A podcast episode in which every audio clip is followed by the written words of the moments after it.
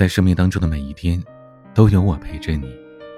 我是彼岸，喜欢请订阅专辑，也可以关注我的微博、抖音公众号，搜索 DJ 彼岸。今天按照惯例，依然给大家讲一个爱情故事。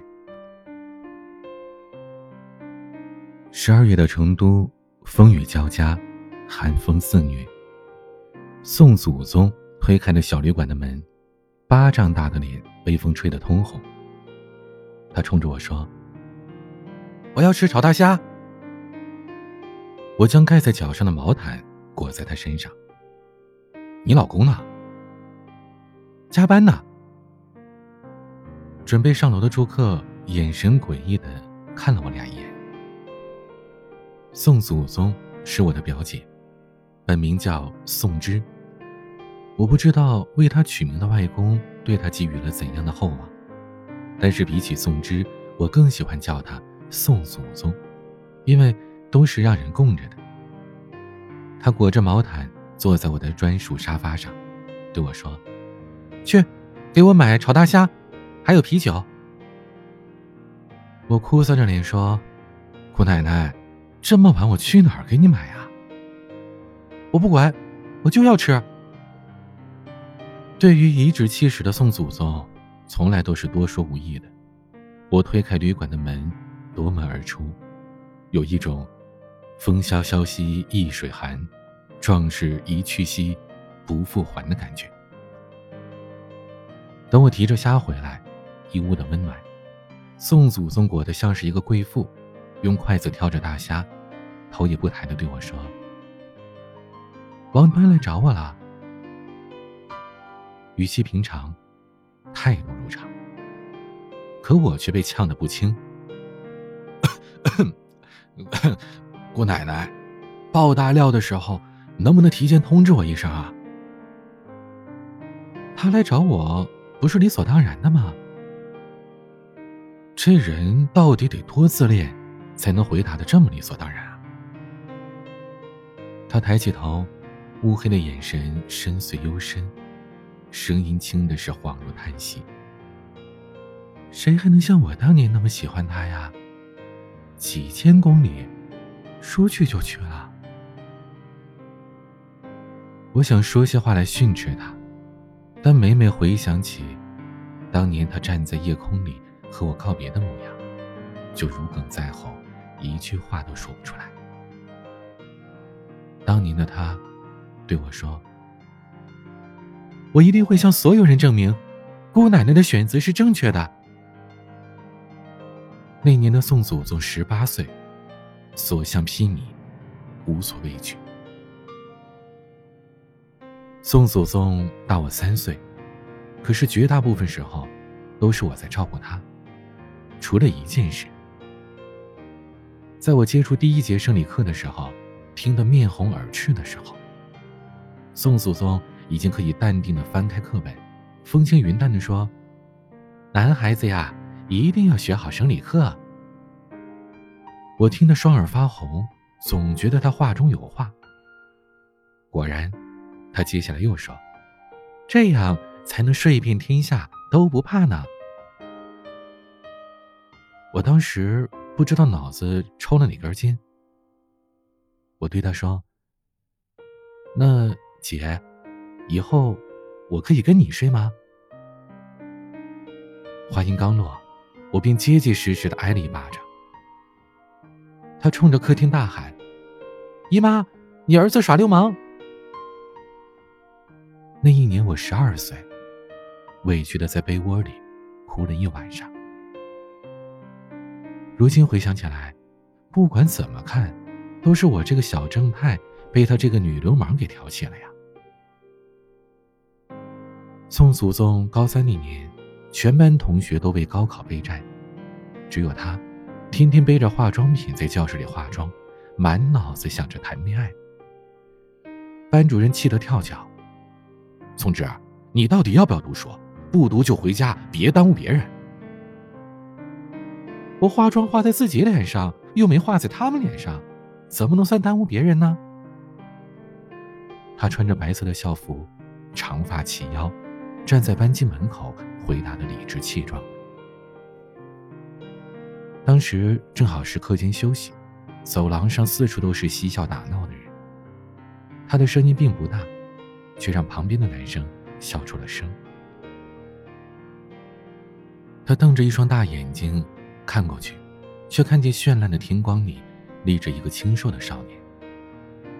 他穿着白色的衬衣，站在走廊上，双手靠着扶手，侧对着他，面庞英俊，唇角微扬。满身邪气，像是某部电影里的宋承宪。于是，他开始四处打听这个男生的消息。有人说，五班的王端，听说他是校霸，实际上就是个小混混。有人劝他，总之啊，他换女朋友换的比换衣服还勤呢。你长这么漂亮，喜欢谁不好啊？非要喜欢那种混蛋？可是宋祖宗觉得，他长得好看，跟他喜欢什么样的人，有什么关系呢？宋祖宗嗤之以鼻，一头栽进了自以为是的爱河里。他变着法子的和王端偶遇，有时是在食堂打饭的时候，有时是在做课间操的时候。无论身处着怎样喧闹的人群，他总能第一时间到他所在的位置。听出哪一种的笑声是来源于他的？他有着王端的联系方式，却从来没有联系过他，因为王端的身边总是有着许多的女生。直到有一天，王端一个人在食堂吃饭，他才小心翼翼的给王端发了条短信。他远远的看着，看着王端穿着跟他同样的校服，看着王端摸出手机。想象着王端和自己看着同一条短信，只觉得心脏快要跳出胸口了。然而，王端只看了一眼，便把手机塞进了校服。宋祖宗的心犹如沉入大海，整天患得患失。于是他不死心，又给王端发了一条短信，但最终都是石沉大海，了无音信。周围的朋友都劝他放弃，他自己也下了军令状，说再低三下四的求着王端，就天打五雷轰。然而命运总是爱开玩笑，在宋祖宗立下军令状的第二天傍晚，他和王端坐在了食堂的同一张桌子吃饭。王端就那样不慌不忙的走向他，坐在他的对面。在王端要吃完。收拾餐盘准备离开的时候，宋祖宗鼓足了勇气开口道：“你为什么不回我短信？”冬日昼短夜长，傍晚六点，窗外已经一片漆黑，偌大的食堂只有门口的灯亮着。王端看着宋祖宗，又看了看四周，似乎并不确定他在跟自己说话。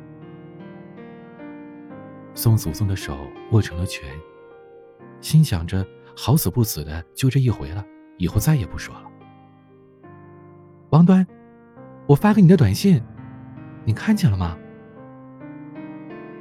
啊？什么短信？王端的表情有些茫然。宋祖宗闭上了眼睛，声音颤抖的问：“你和你的女朋友？”分手了吗？王端点了点头。那你要和我处对象吗？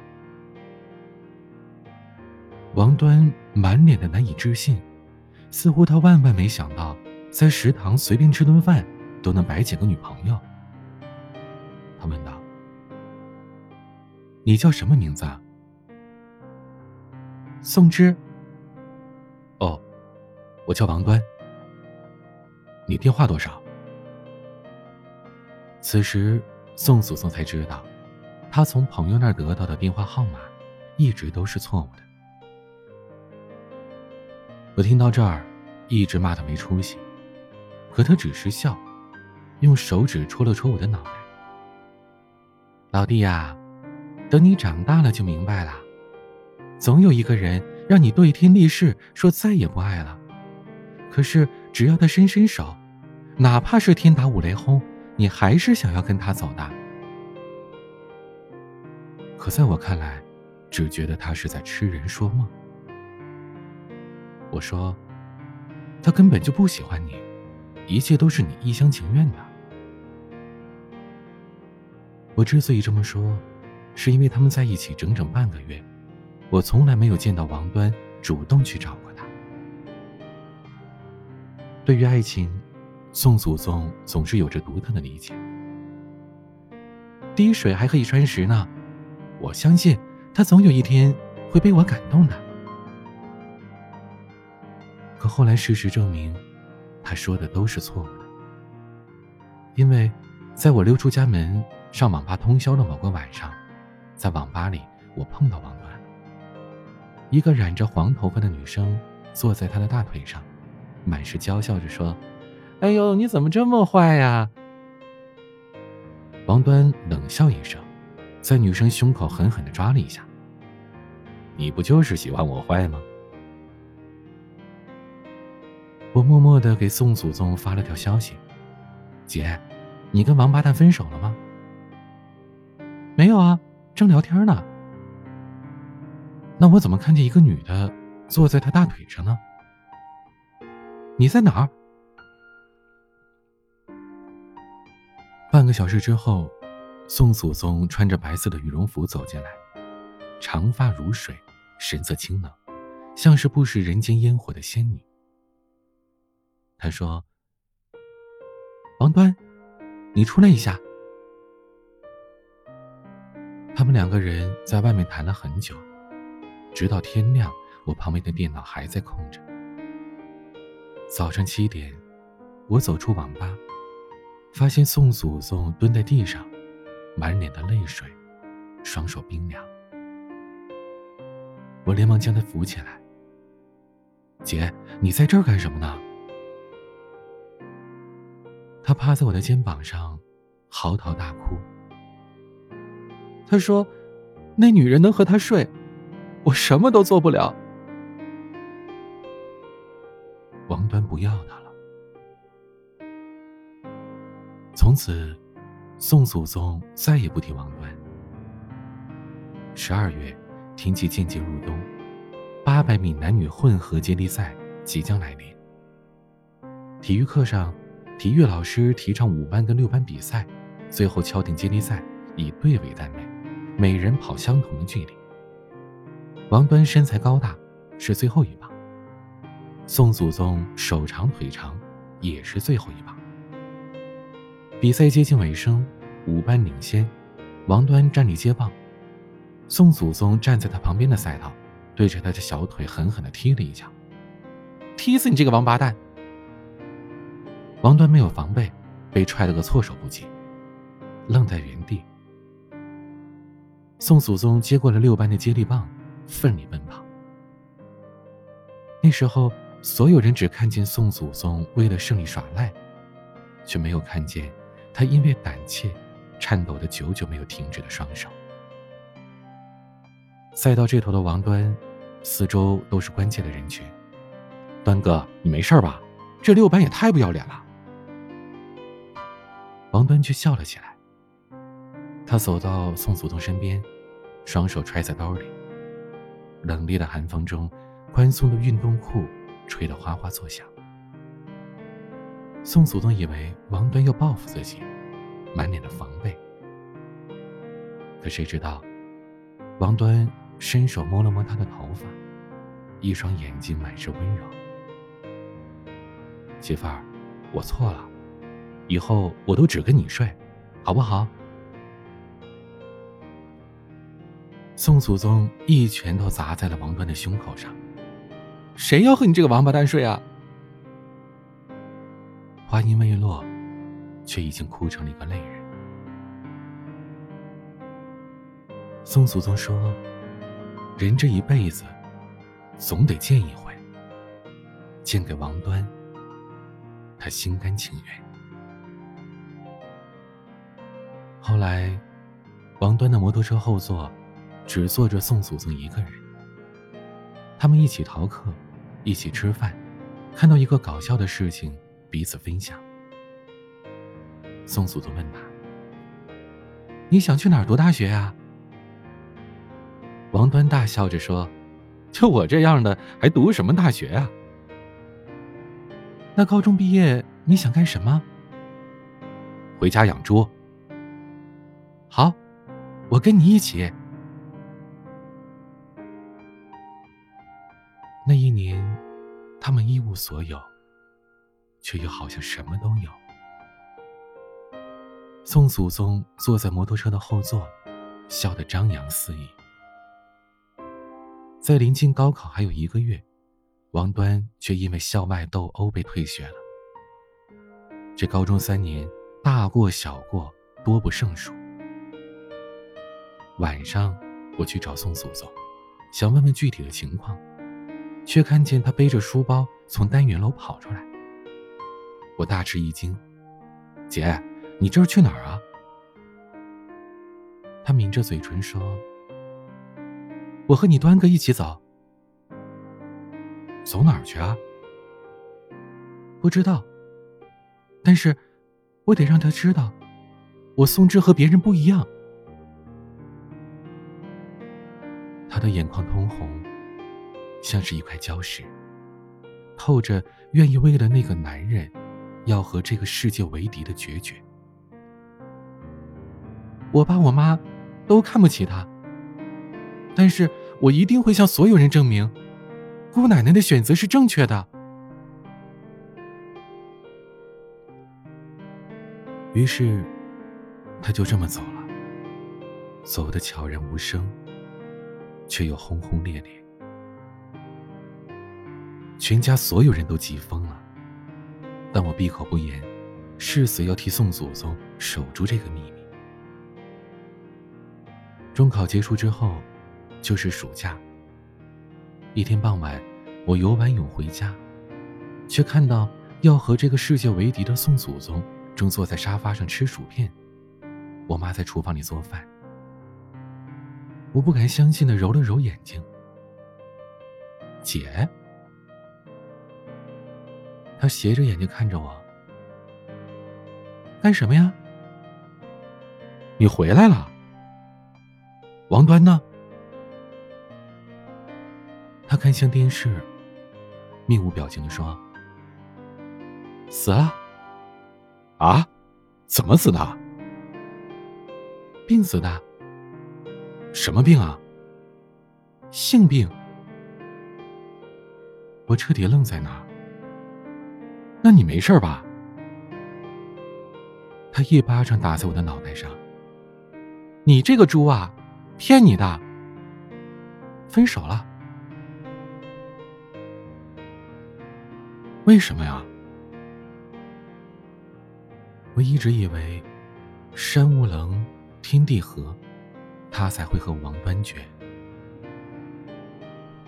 宋祖宗一言不发的吃着薯片。我不停的追问着，被追问的烦了，他反问道：“你还记得网吧那个黄头发的女生吗？”我点了点头。王端想和她睡觉来着。他说那是他妹妹。屁话，你都不能跟我睡，他怎么能和他妹妹睡呢？我脑袋上又结结实实的挨了一下。是干妹妹，那你俩分手，跟这个有什么关系啊？因为，他除了我这个女朋友，还有无数个干妹妹，你明白了吗？他的语气当中带着怒气，可这信息量太大，我用了好几分钟才反应过来。姐，你的意思是，他除了你，还跟别的干妹妹睡了？他没有正面回应，而是扯住我的衣领道：“以后你要是敢认干妹妹，认一个我杀一个，认一对我杀一双，记住没？”没等我回答，他又开口说道：“哎，算了算了算了，就你这怂样，哪有妹妹愿意跟你干啊？我以为王端和宋祖宗就此画上句号，却没想，时隔这么多年，他又出现了。想起往日的种种，我心里百感交集。我问他：“那他来找你，说什么了？”他离婚了，说这么多年，还是最喜欢我。清晨的街道，静谧一片，他冻得全身发抖。我接过他手里的啤酒，放在桌上。他接着说：“他叫我跟他走，那你要跟他走吗？”我以为我会的。这儿，我只是沉默，因为我也这样以为。毕竟，他不会像爱王端那样爱一个人了。这时，宋祖宗笑了一下，眼泪落在酒杯里。可是，当我看见他的时候，脑子里却想着大罗说：“明天早上给我煮绿豆粥。”叹了口气：“姐啊，你这个吃货呀！”他笑了笑，没有反驳。大罗是他现在的老公，比他年长五岁，两个人是相亲认识的。当时宋祖宗说：“反正是等不到最爱的人，跟谁都是一样。”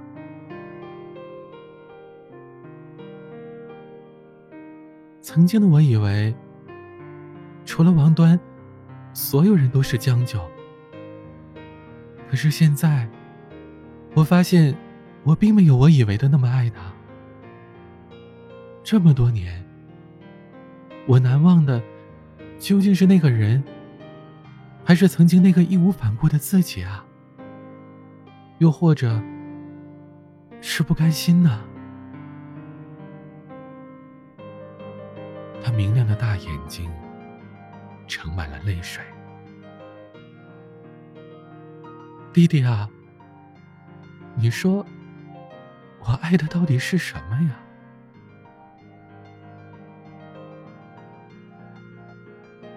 我没有回答，因为我相信，在他问出这句话的时候，他已经有答案了。年少时。我们总以为爱一个人，就是至死不渝，仿佛真的为他与这个世界为敌，才算是爱过。可是，许多年以后，回过头再去看，曾经以为的至死方休，在你最迷茫无助的那几年里，他又在哪儿呢？在宋祖宗最难挨的日子里，是大罗陪着他的。他痛经的时候，是大罗煮的红糖水；他失业的时候，是大罗说养他一辈子；他走不动的时候，是大罗背着他一步一步走回家的。他酒量不好，没喝多久，就已经微醺了。我拨通了大罗的电话，通知他来接人。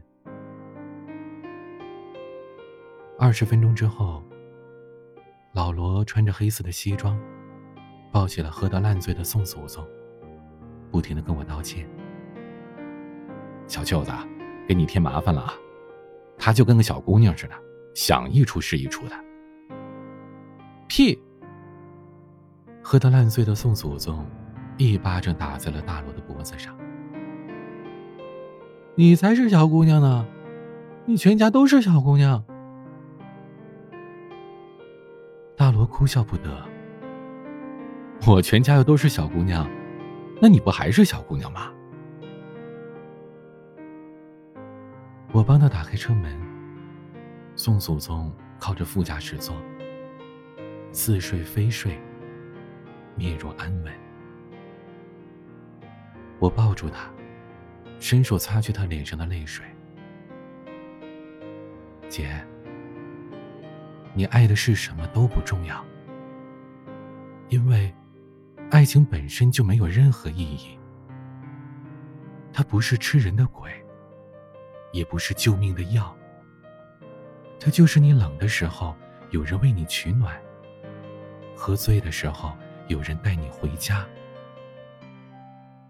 爱情里从来都没有将就，留下来的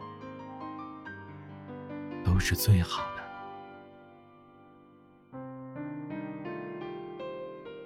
他睁开眼睛。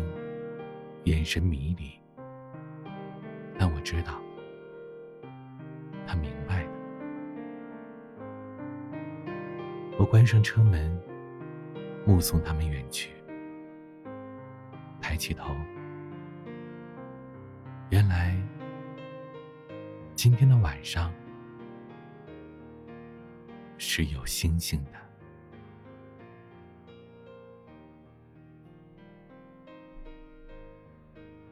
宋祖宗的故事就讲到这儿了。如果你喜欢，可以分享到朋友圈，说不定你的朋友也爱听。欢迎关注我的微博、抖音公众号，都可以搜索 “DJ 彼岸”。每个夜晚，用声音陪伴你。我是彼岸，晚安。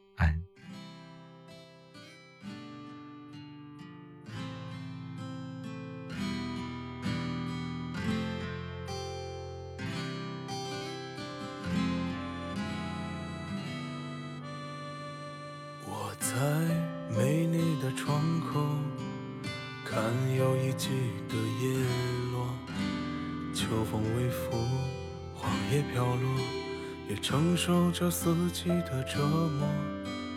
走过了明媚的春天，看过了炎夏的日落，秋天的你过于沉默，你看，你看。这样的季节如此悲伤，你怎能还添惆怅？这样的光阴缠绕纸上，你怎能让岁月悠长？这样的我念你在心上，你怎能侧身一旁？这样的秋天就要过往，你和秋天一样。不在我的身旁。